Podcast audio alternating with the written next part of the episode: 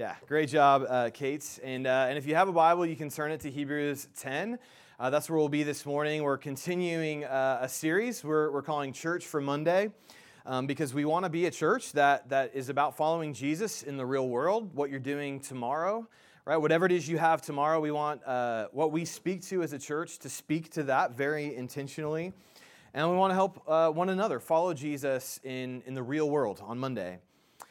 Um, and so last week we talked about the importance of, of the scriptures and how the scripture has to be the story that we're living out of if we're going to be people who follow Jesus. And, and, and even, if, uh, um, even if you're not a Christian, we sort of made the, the point that you know, if there, there's probably two great dangers that the Bible speaks to that gets our life off track um, more than anything else. And one is that we'll believe, we'll believe something that's not true and build our life on it.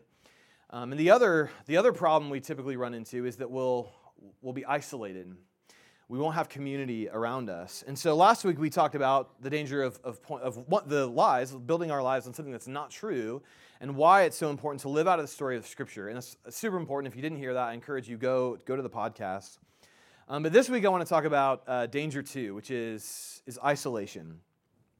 And I am just going to go for it in the beginning. And I'm going to make a provocative statement, and then I want to spend this morning unpacking why I think that it's it's true. But I want to be clear. I'm not being provocative just to be provocative, um, just to make an interesting sermon this morning or to potentially offend people up front. Um, actually, like if I had to say the thing I'm most worried about as a pastor in our current culture, this would probably be it. What we're going to talk about this morning.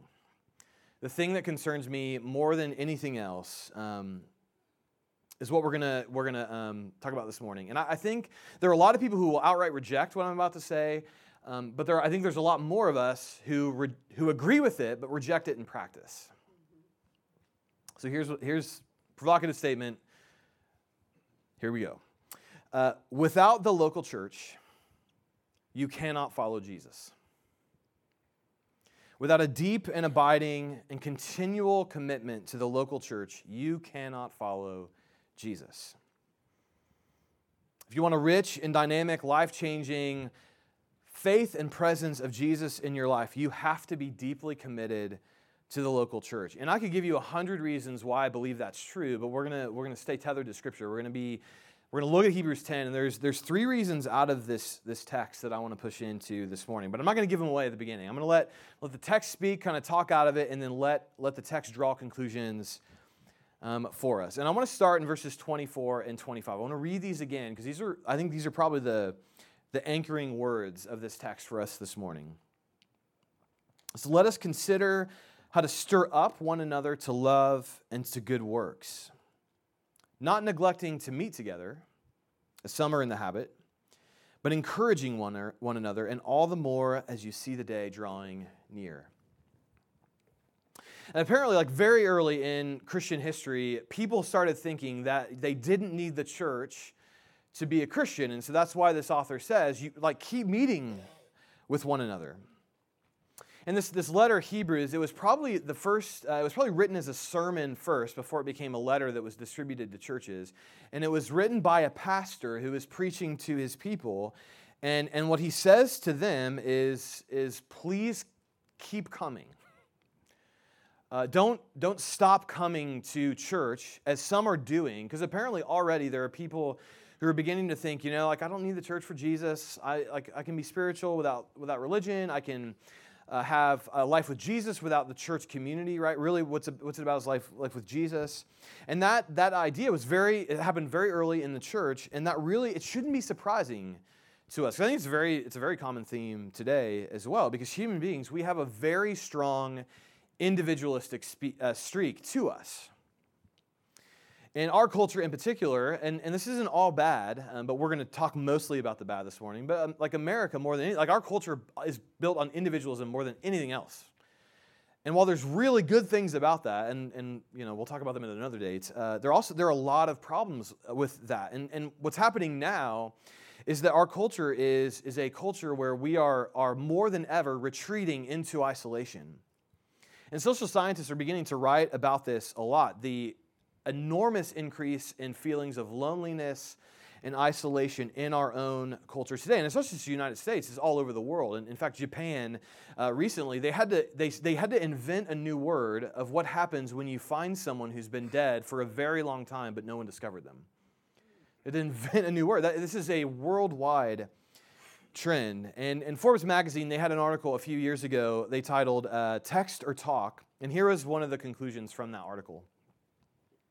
So, recent studies have found that despite being more connected than ever, more people feel more alone than ever. And surprisingly, those who report feeling most alone are those you'd expect it from least young people under 35 who are the most prolific social networkers of all. Another recent study found that 48% of respondents only had one confidant, compared to a similar study just 25 years ago, where people said they had about three people they could confide in. So, as we've built expansive social networks online, the depths of our network offline has decreased. According to a Duke University study, uh, 25% of Americans say they have no meaningful social support. Not a single person they can confide in. That number was just 10% uh, 20 or 30 years ago. 40% of Americans say they lack companionship, they're isolated from others, and that their relationships are not meaningful. And so this is like sociologists, they're like, what is happening to us? Like, what, what is causing this massive increase in social isolation and people being disconnected from one another? And the best answer I can give to that, I heard it in a, a podcast called This Cultural Moment. It's a pastor named Mark Sayers. His explanation for this is that essentially, all, human beings, all of us, we want three things. We want freedom, right, to do what we want, to live how we want. That's, and that's a good, like, these are all good things freedom, right, to, to live how we want, do, do what we want. Second is community, right? We want meaningful relationships around us. And third is significance or meaning. Like we want to do something meaningful with our lives. And here's the problem is those three things, the more you lean into one, the more the more the other two go away. Right? So the more you pursue freedom, the less community you can have. Right? So if you want if what you want is freedom more than anything else, it's do how you do what you want, live how you want, follow your heart. That means you are going to lose community. Because community requires freedom restriction. And we live in a culture today that said more so than any other that says follow your own heart, right? Live out your own desires, do what you think is right. Trust yourself. And that that inevitably leads to a breakdown of community because you can't have community without restricting your individual desires or wants. Let me illustrate that like this. The only way that, that my wife, Misty, uh, can have community, can have a marriage with me, is if she significantly restricts her freedom. Right? She's chosen me as a roommate and a husband, and uh, that's, that's very, I'm very different than her. Uh, and one example of those, you guys know those, uh, those cinnamon brooms they, they sell in the fall? Are you familiar with those things? Like they just smell like like a cinnamon bomb dropped. Like it's just I my nose can't handle those cinnamon brooms because it's too intense. Like back it off a little bit. And Missy, she those are like her one of her favorite things in the world. She loves cinnamon brooms. She wants them. Uh, and I'm like, no, like I can't. My nose can't take it. There's something wrong with your nose. If, if you don't like, if this is okay with you, there's something wrong here. Uh, so last year she actually bought a, a little cinnamon broom as like a, a compromise, which was not agreed to ahead of time, just to be clear. Uh, but Missy, Missy has a choice, right? It's, she can either live with cinnamon brooms or she can live with me. And the choice is obvious, right? It's obvious, right? see, what were, what were we talking about? Um, you, uh, you cannot have community without significantly limiting your freedom. And if, if you want to be yourself at all costs, it's going to cost you community. And that's what we're choosing right now. So we're lonelier than ever. And socio- sociologists are, are noticing this. We're dying earlier, we're less happy, we're fighting more because we're, we're alone. And this attitude is making its way into religious life, where we choose freedom over community when it comes to our faith or our church experience. And so increasingly, religion, it's not the church, it's not a weekly commitment to be present with other people, encouraging them, stirring them up to, to good works, loving one another, to be in community and accountable to one another.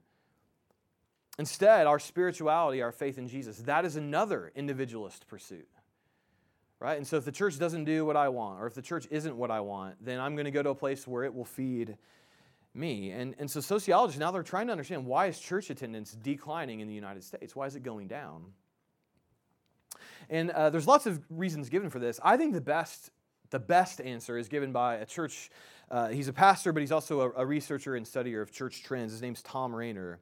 And he wrote a book called I'm a Church Member. And his argument is the reason that church attendance is declining is not because less people are coming to church, is because people are coming to church less. So, uh, his, his argument is essentially if you're a really committed person 20 years ago, you came every week. Now, if you're a really committed person, you come twice a, twice a month, or you come every month, uh, four times a month, you know, every week for the month. Now, if you're a person, you come twice a month, maybe less. And most people, most people who are connected to church come only once or twice a month. And that's a mass, that is a massive shift from 20 years ago in the church culture I grew up in. And when I was growing up in the 80s and the 90s, the assumption was if you're like a Christian, you went to church uh, every Sunday, no matter what. So the, when I was uh, when I was a pastor in Indiana, there was a guy who grew up in church. He actually he had a heart attack on Sunday morning, and he came to church.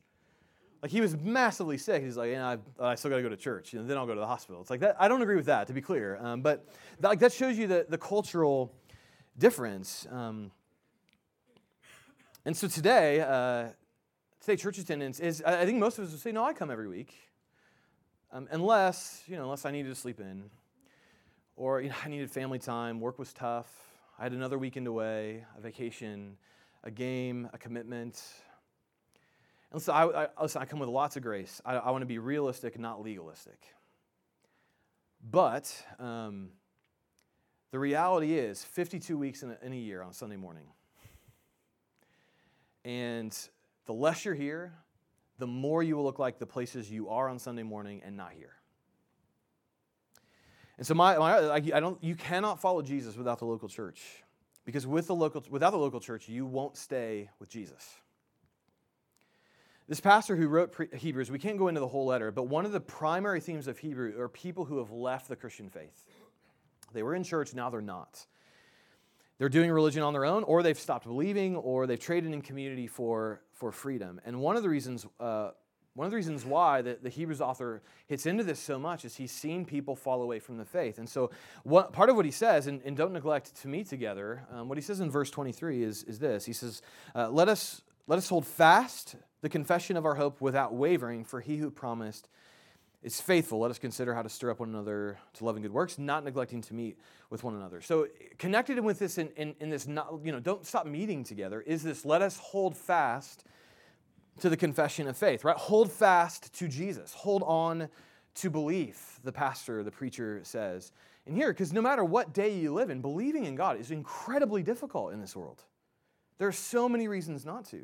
There are so many pressures, external and internal, to not believe in Jesus. And it takes a weekly communal worship gathering commitment or you are likely to drift away from that message, or you're likely to be more shaped by the world than by Jesus when it comes to Monday morning. And so this morning, one thing I want to challenge you to do, I want you to look at your last year and as best you can, do a church audit. How many Sundays were you here out of 52 from, you know, February 2019 all the way back to February 2018? 52 weeks. Was it 26? Was it was it 30? Was it 15? And again, there's grace, right? It's not in our, our day and age, work schedules are different, um, commitments are different, and I, I understand all of that. There's not legalism here. There is is lots of grace. And yet, I think there's this undercurrent of we see this space as not significant and not important for, for life change enough to make it a non negotiable piece of our calendar. And I think the spirit was, was reflected well. Uh, an author, Donald Miller, uh, he, uh, he wrote a blog post a few years ago. He's a Christian author, and he basically, he basically stopped going to church, and he wrote a blog post saying, well, Here's why I don't go to church very much anymore. Here's what he wrote. He said, I used to feel guilty about this, about not going to church very much. But to be honest, I experience an intimacy with God I consider strong and healthy. It's just that I don't experience that intimacy in a traditional worship service. In fact, I can count on one hand the number of sermons I actually remember. So, to be brutally honest, I don't learn much about God hearing a sermon, and I don't connect with Him by singing songs to Him. Now, I, am going to be sure, I almost 100% agree with all this. I don't remember probably any sermon. There's a lot of sermons I preach. It's like, hey, remember when you preached on that? I'm like, did I preach on that? It's like, I don't expect you to ever remember any sermon that I ever preach. And I don't expect that you come in here on a Sunday morning and you're wowed and it's an experience because my primary competition is not Netflix. It's not what's streaming, right? I'm not, we're not here to entertain you or to wow you. And so actually, I'm okay with everything he just said. He just massively misunderstands the, what this space is doing and what the church is doing. It's not about you. It's not about me. It's not about I, which showed up a lot in that paragraph. So that's point one is if without a, a weekly commitment to the, the church, you are likely to drift away. Again, with all the grace and understanding of commitments, all of that, in, like, but I believe that. I believe that. So that's point one. Uh, point two, then, move, moving on. I, I want to push into what Donald Miller is saying, and, and is that the, the, first, the first thing he gets wrong is, is what I just said, is, is we're not, like, we're not competing, competing with Netflix. I'm not trying to wow you. We're not here to give you an experience. If I could give you an experience, I'd work for Netflix and make a lot more money, right? That, that's what I would do, is, is I, would, I would work for an entertainment industry. That's not what the church is trying to do. And, and so Hebrews 10, where it starts in verses 19 through 22, it just, it just unpacks what the communal worship experience is and what's happening there. And you hear the practices that we practice week after week after week. And so you look at verse 19, it says, uh, Therefore, brothers and sisters, since we have confidence to enter the holy places by the blood of Jesus, by the new and living way that he opened for us through the curtain, that is through his flesh. And this is, this is pretty clearly both the reference to Jesus' blood and to his flesh. This is a reference to the practice of communion. Right? We believe we can enter into the presence of God because Jesus has given us a practice of communion where we, we come each week to his table. It's his body, it's his blood um, shed for us. And so every Sunday morning, you get, to, you get to go to the table of the Son of God and eat at it. How many of us are convinced, without a shadow of doubt, we live on Monday morning, whatever our work is, like totally convinced that God wants, so wants to know us and eat with us and be near to us that we never doubt that. We never struggle with that. Right? All of us struggle to believe. And that's why we need a table every week. No, Jesus, he, he died for you to be at his table. And someday after you come to that table a thousand times, you might actually believe it. Like with your whole heart. And I've said this before. One of the one of the things I'm so grateful for was that my parents had a very strong year in church every Sunday. And, and as I remember in high school, like really struggling with how do I fit in, you know, popularity, what, what's my friend group. I just remember the practice of communion being this really powerful experience that whatever, like, whatever Monday looked like at school, I knew without a shadow of doubt the God of the universe let me come to his table. We like, and that's that's not something that like you eat the bread and you believe it because you ate this cracker. No, it's a practice, it's a habit. Let's keep going. Verse 22, the, the author says, So let us draw near with a true heart in full assurance of faith, with our hearts sprinkled clean from an evil conscience and our bodies washed with pure water. And that's an obvious reference to baptism, as well as the, the confession and assurance that happens here on a Sunday morning, which is that we believe that we are accepted into the family of God because He's washed us clean through this practice that we, we follow after Jesus in in baptism. And then week after week, we even though we don't do baptisms, we relive out that practice of preaching the gospel of assurance of salvation through the forgiveness of sins, of the death and of resurrection of Jesus. Like that, we preach that every week. And so every Sunday we, we, we you know, proclaim the gospel here that you're saved through the life and blood of Jesus. That you're forgiven. And someday, after a thousand Sundays of hearing that, we're actually going to believe it, like with our whole hearts. And what I think especially is important in this paragraph is how little time the author spends talking about himself and his experience, and how much he spends talking about others, right? We stir one another up to love, good, love and good works. We encourage one another. And so, part of what we're saying here at, at church is that, that a, a key element of what we're to do together is to stir one another up to good works and to help you on Monday, like live out your faith in a meaningful way. It's your work, your vocation, with your family, wherever that is not as a like you come and you receive something, but as you come and you help one another, we help one another uh, live into good works, live into the gospel lived out on Monday morning. And week after week, we enter into this space, we enter into these practices, and after they become habits and deeply ingrained into who we are, they, they change us. And so you cannot follow Jesus without the local church because without the local church, you, you will not change. My goal in life is to obey Jesus, and Jesus in the Sermon on the Mount was very clear, and this was spoken without irony and with 100% expectations. Jesus looked at his disciples and said, Be perfect as your heavenly Father is perfect.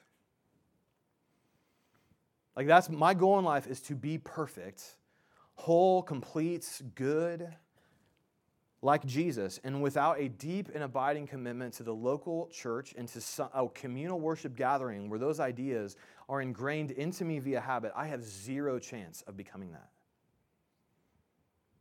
There's a lot of research going on right now. Like, how do, how do human beings change? How do we get better habits? Um, right? And what neuroscientists are finding out is that what does not help us to, to very much degree, unless you like just have a, a weird amount of this just naturally into your genetics, into who you are, is what does not help us a great deal is willpower.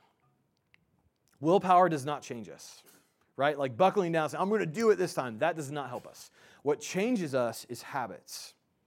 Habits are what give birth to change. And so I haven't talked about this in a while, so it feels like it's time to mention it again. But I, I ran a marathon last October, and uh, that's 26.2 miles, if you were not aware of that. Um, but what I, what I did not do is wake up on the morning of October 7th, 2018, and say, I'm going to really try to run 26 miles today. Because uh, my first training run uh, before the marathon, which was you know well over a year before I ran, uh, I had never run longer than two miles in my entire life.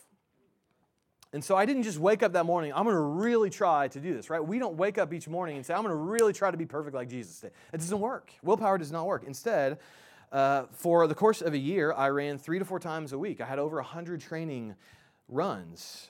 And then when the morning came, even though I had never run that distance, I ran that distance because of habits, like months and months of training and practice. And that's ultimately what Donald Miller gets so wrong is you don't like you cannot go to church and expect a one time experience that's going to enable you to run the marathon of life, to be perfect as Jesus is perfect. The point of church is not a wow experience. Look what I took away. Boy, I'm going to remember that. And, and listen, that happens from time to time, but you're probably going to forget about it three months from now. That's not why we come here. Why we come here is this is a, these are new habits right? Like at work, the habit is you better produce or you can't be here. Like you better make money or you can't. And that, that's not the habit here. The habit here is come to Jesus' table. His body was broken, his blood was shed for all your imperfections, all the way you let everyone else down. Like you're welcome here. We have different habits. And that is what ultimately leads to, to change is that I need to eat at Jesus' table with Jesus people every week. That changes me, not because I do it one time, because I've done it probably a couple thousand times in my life um, by now. I've no, I didn't do the math on that, so don't, don't think about that, okay? Uh, but I need, I need to sing the good news of the gospel every week. I need to be around you all, encouraged, challenged, held accountable, loved every week. That without the local change, we will not change. Without the local church, we will not change. We'll be, we'll be stuck in ruts. We'll be the same things over and over. And listen, don't, don't misunderstand that. I'm not saying the church is the cure all to all your problems. It's not. Change is really hard. And Jesus like Jesus' plan for my life is not for me to get to a place where it's like, oh, Tim, he seems like a nice guy. Like that's not the plan for me. And I don't need the church to be a nice guy. Like there are lots of nice people without the church. That's not the bar. The bar for us is to be perfect like Jesus. And we need a training method, a plan, a process that, that actually God put together for his, his church. And his people gathered weekly to, to meet in that space. And, and a quick aside, because I want to I want to speak to this because this is really important to me. In the early church, in order to do this, they actually met like very early in the morning because people didn't have Sunday off for work. Like we're lucky we have Sunday off for work. And one of the things I do think the church has failed people, and I feel like I don't know how we fix this, but I, I think we are failing people in this is people who do have an alternative work schedule, who can't, who don't get every Sunday morning off. The church has basically not helped those people. And as someone who had a blue collar job when I was in seminary, I, I understand that, and I like that. That's a burden I feel, and we need to we need to figure something out there as a church. I don't know what it is. I just want to I want to speak um, and name that because I believe without the local church, we without these rhythms of grace, we don't change. That's point two. Um, all right, point point three. Um, so I, some of you may be thinking at this point, um, but sometimes the church is a really awful place. It's not. It's not filled with people who are encouraging or loving or stir one another up to good works. Christians make mistakes. Pastors let people down. Spiritual leaders do really terrible things. And it's why a lot of people leave the church. It's because the church is, is a painful place. And I get, it, I get it. As a pastor, I probably have as many stories as everyone in this room, if not more. The things that Christians have said to me. the things Christians, spiritual leaders have done to me, things pastors have said to me. I mean, just awful stuff. And I was thinking about that this week because I know a lot of you you have those experiences. That's in, that's in the backdrop. It's like, yeah, I, I, I, would come to church, but it's like it's a, it's a harmful place. And first of all, if that's true, like right, you got to you got to. There are places that are spiritually abusive. You have to leave. Um, and yet, I want to I want to push into this tension because as I was reflecting on this passage this week, um, verse 25, uh, it hit me fresh. And I, have I've had this, this verse has been like front and center for me for so long because I sense more and more that people don't think the church community is a necessary part of spiritual formation. Um, is that verse 25 when the author says, don't neglect to meet, to, don't neglect to meet together which probably was almost could have been a daily expectation as opposed when i'm saying weekly the early church meant daily um, together but not neglecting to meet together that that phrase or the word neglecting it's the greek word uh, forsaken and it's sort of like there's certain words in the bible that just like they carry a lot of theological weight to them and this is one of those words forsaken that, that's a word that is very common throughout the psalms uh, speaking of an experience towards um, towards God, that he abandoned me, that he forsook me.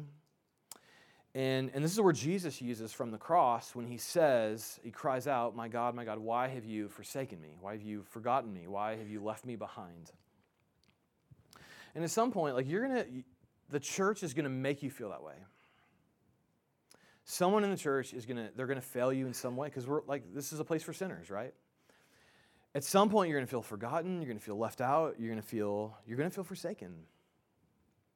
And that's where like we're really tempted often to to then withdraw from the church, to step back from the church, right? Another Christian hurts us, says something to us, lets us down in a way, and we say, you know what, I, I'm, I'm going to forsake this place. I'm out. Because they, they forsook me, I'm going to forsake them. And here's the deal I was thinking about this this, this week because I felt that um, before. There's a lot of places I can take that spirit of complaint. A lot of people I can take that spirit of complaint that says, the church let me down.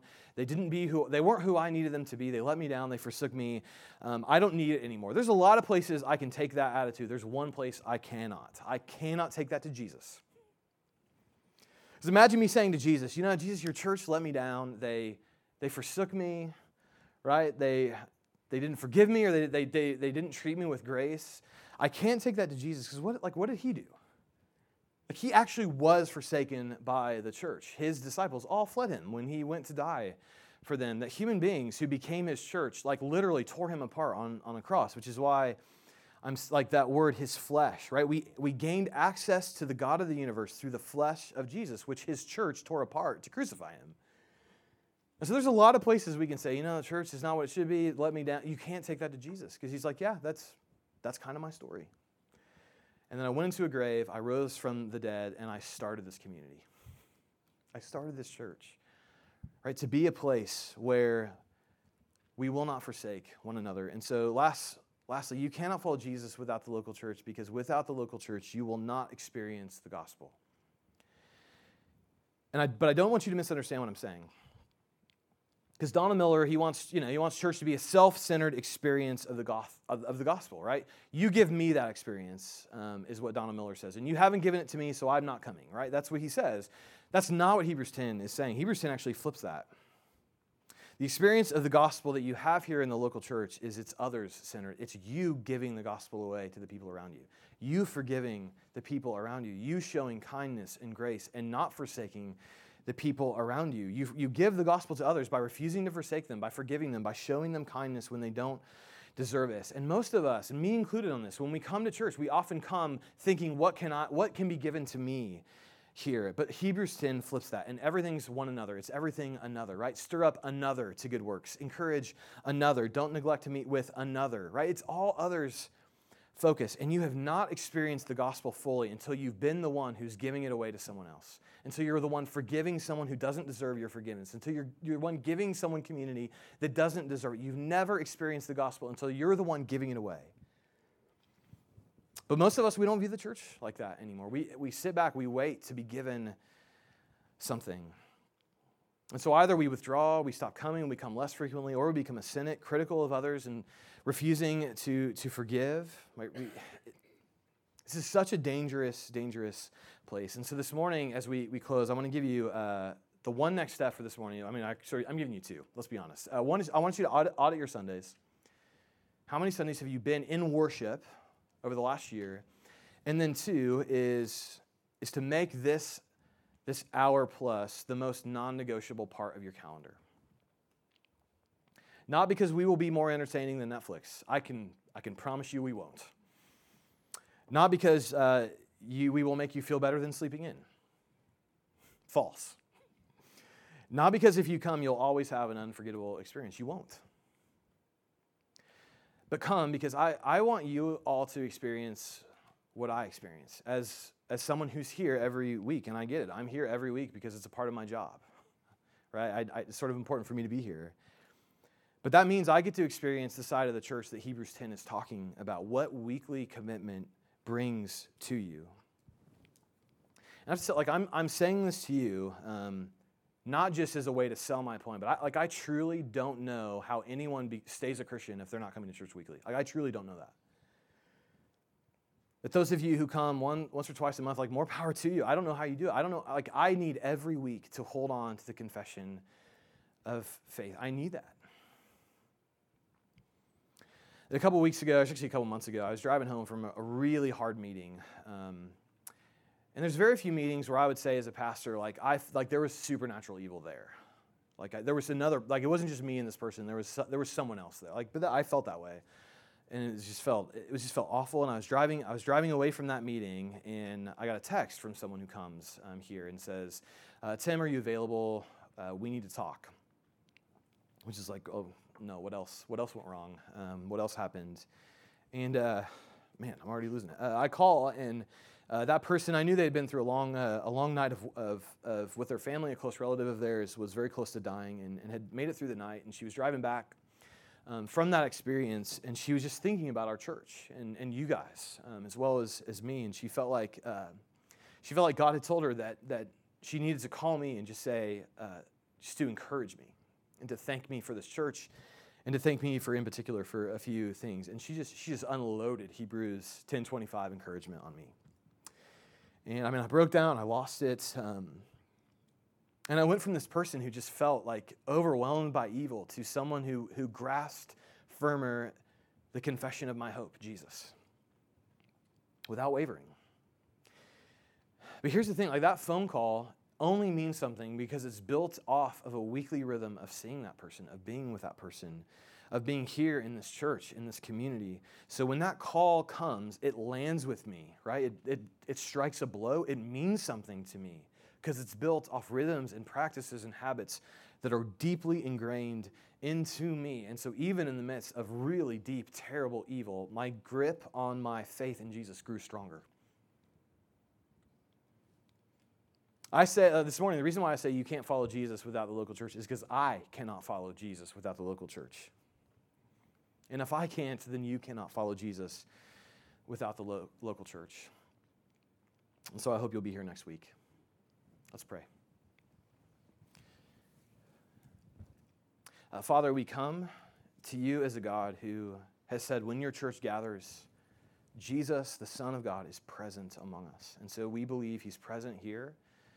The Spirit is present among us, at work in us. And God, there is going to be lots of encouragement and good works and things happening that have nothing to do with this service, but just have to do with the fact that we're all in the same room together right now. And so, Lord, I, I pray, I pray all of us would be encouraged, would be stirred up to love and stirred up to good works because we gathered this morning, and that this would be one little moment in a, in a a season of, of habits and, and, and practices that we gather together to do that would lead us to change, that one day everyone in this room would be perfect like Jesus. Keep our eyes focused on that, we ask. In Jesus' name, amen. Well, in this series, uh, Church for Monday, one thing we want to do is we want to hear from people who live out following Jesus actually on uh, a Monday. And so uh, Rachel Bose is going to do that for us this morning. And Rachel is a, she's a quiet uh, powerhouse leader um, who uh, has a lot of vocations. On Monday, uh, I need to grab my iPad really quick, so awkward, walk in front of you. Uh, and so I wanted Rachel to, uh, yeah, just to come and let her let her speak to us a little bit uh, this morning. And so, uh, for a lot of people in here who don't know you, what is your most important calling on a Monday, if you can narrow it down? Yeah, um, this is so awkward, sitting in lights and a microphone. But um, So I am married to Jonathan, and we have five kids. Um, I consider myself a stay-at-home mom, but I also work outside the home about 15 hours a week, roughly. Um, sorry, I'm like shaking this. Um, we also homeschool our kids, so I am with all five of them um, all week long. So that's what I would consider my most important work is being with my kids. Yeah, and so how how do you sense God at work in that calling? Yeah, so I asked my kids, I told them I was doing this, and I asked them to help me answer these questions. And my seven year old told me, um, God helps you give us specific instructions. And he said that instead of telling them to go get the broom, that I would say, go get the broom out of the closet behind the vacuum on the first floor. So that's what my kids are getting out of it. But um, it's good. but yeah, I think the biggest thing I've noticed, especially in the last couple of years, is my kids are a little bit older. I have a nine-year-old and a seven-year-old, five, three, and one. Um, it's just how desperate I am to know God more, and just how much I don't know is so aware to me. Um, and when I'm trying to answer questions and teach my kids about the Trinity, I'm like, oh, I should learn more about this. And I think that just wanting to gain knowledge um, and just trusting God that He's going to accomplish in my kids what we're working towards. Um, and we've seen that with praying and trusting our kids with Him. And I've seen that in um, relationships with my kids where we might struggle a lot. Um, and because I'm with them all the time, there's a lot of opportunities to just see uh, me not do so awesome. Um, and because of that, my kids have been able to see me apologize a lot and walk through that process of what that means when you blow it, that there is grace. And my kids give more grace than um, I'm sure I demonstrate to them sometimes. Mm. Yeah, you mentioned that word a second ago. Pressing more to that word, do you struggle and sense opposition in your calling on Monday? Um, so I think on bad days, and this is probably true for a lot of moms, um, I think I can be really tempted and swayed to just total doubt, total anxiety, total. Um, we've chosen to educate our kids at home, and this is going to be an epic failure. And um, my kid doesn't remember what I taught them yesterday, and what will people think of us? And I think just all of that, just consistent doubt on those bad days. Um, and we have we have a child with some special needs that don't have a name yet, but they're there, and we recognize that as parents. And I think just not knowing how to help them. Um, and those are bad days. And then I think good days, there's this temptation of, look how amazing I am, and look how amazing my kids are. And they got that fraction lesson on the first time. And look how well they know their Bible. Like, we are great.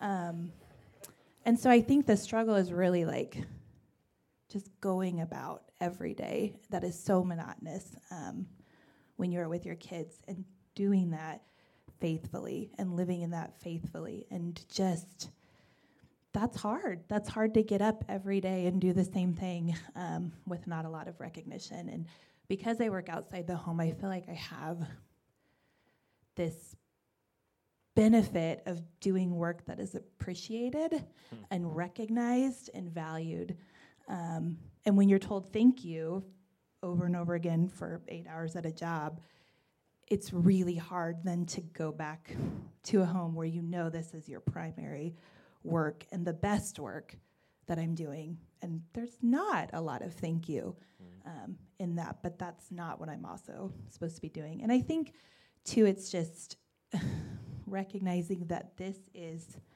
good and this is enough. And I think there's a lot um, there's a lot of voices that specifically moms can hear of just you should want more and you need to do more. And um, but this is good and we just don't have the benefit of seeing right now how this is all going to play out which is why we need older moms that are further down the road than us.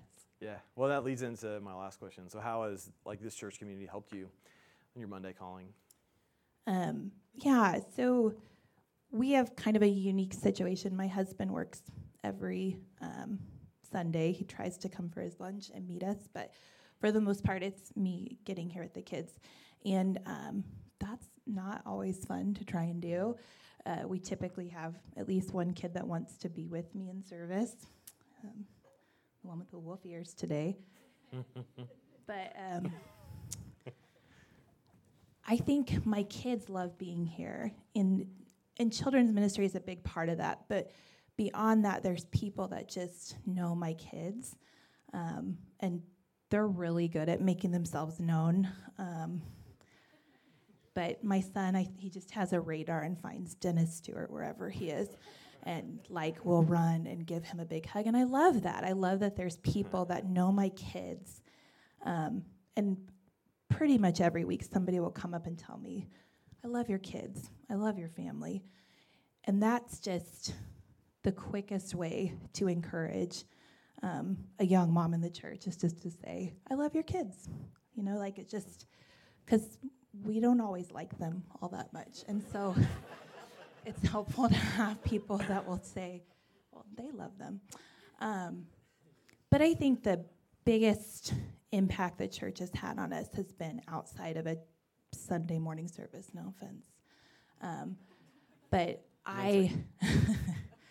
I co lead a Bible study on Thursday mornings, and that has just been the biggest um, blessing in my life of just being with women who are in the same spot and are willing to just do the hard work of trying to understand what this text is saying. And, and none of us are in easy situations where we have all the time in the world to sit around and study, but making the sacrifice to do that and how that encourages me to keep pushing forward. Um, and just, I can tell my kids all day long about being generous and being kind, and being selfless, but they have seen that lived out in people. We were, um, we were in a car accident in the fall, and um, my kids and my husband were okay. I, I was taken to the hospital, and there were people from our church that dropped everything and brought two cars and um, picked my family and my husband up on the side of the road, and another couple that had went and already bought food and brought them to the house and fed them. And we were fed for weeks, and people drove me to Bible study, and just this without any planning of my own. And I can't communicate what it feels like when you're in the hospital after a car accident and you have no idea what's going on, and just to find out later the unraveling of people that just dropped literally everything to come and pick up my kids who were so scared um, and to just be there for them. And that just speaks volumes and it emphasizes what we're trying to do every day when you have people around you. Um, yeah, just loving them and encouraging them. It's hard to imagine ending better than that. Um, so thanks, thanks for your honesty and your transparency and your willingness to, to share. And this is a good transition into communion, right? And that we we follow Jesus together on Monday, and uh, and so that's why we do this practice every week. Um, and so we encourage you. Uh, if you, don't have to be a member of our church to take this with us. Uh, if you're a Christian, if your faith is in Jesus, you can come in groups of five to seven. Uh, take the bread, dip it into the juice. If you need gluten free, it's available on this side of the room. Um, so I'm going to pray for us, and then as you're ready, we invite you to go and take.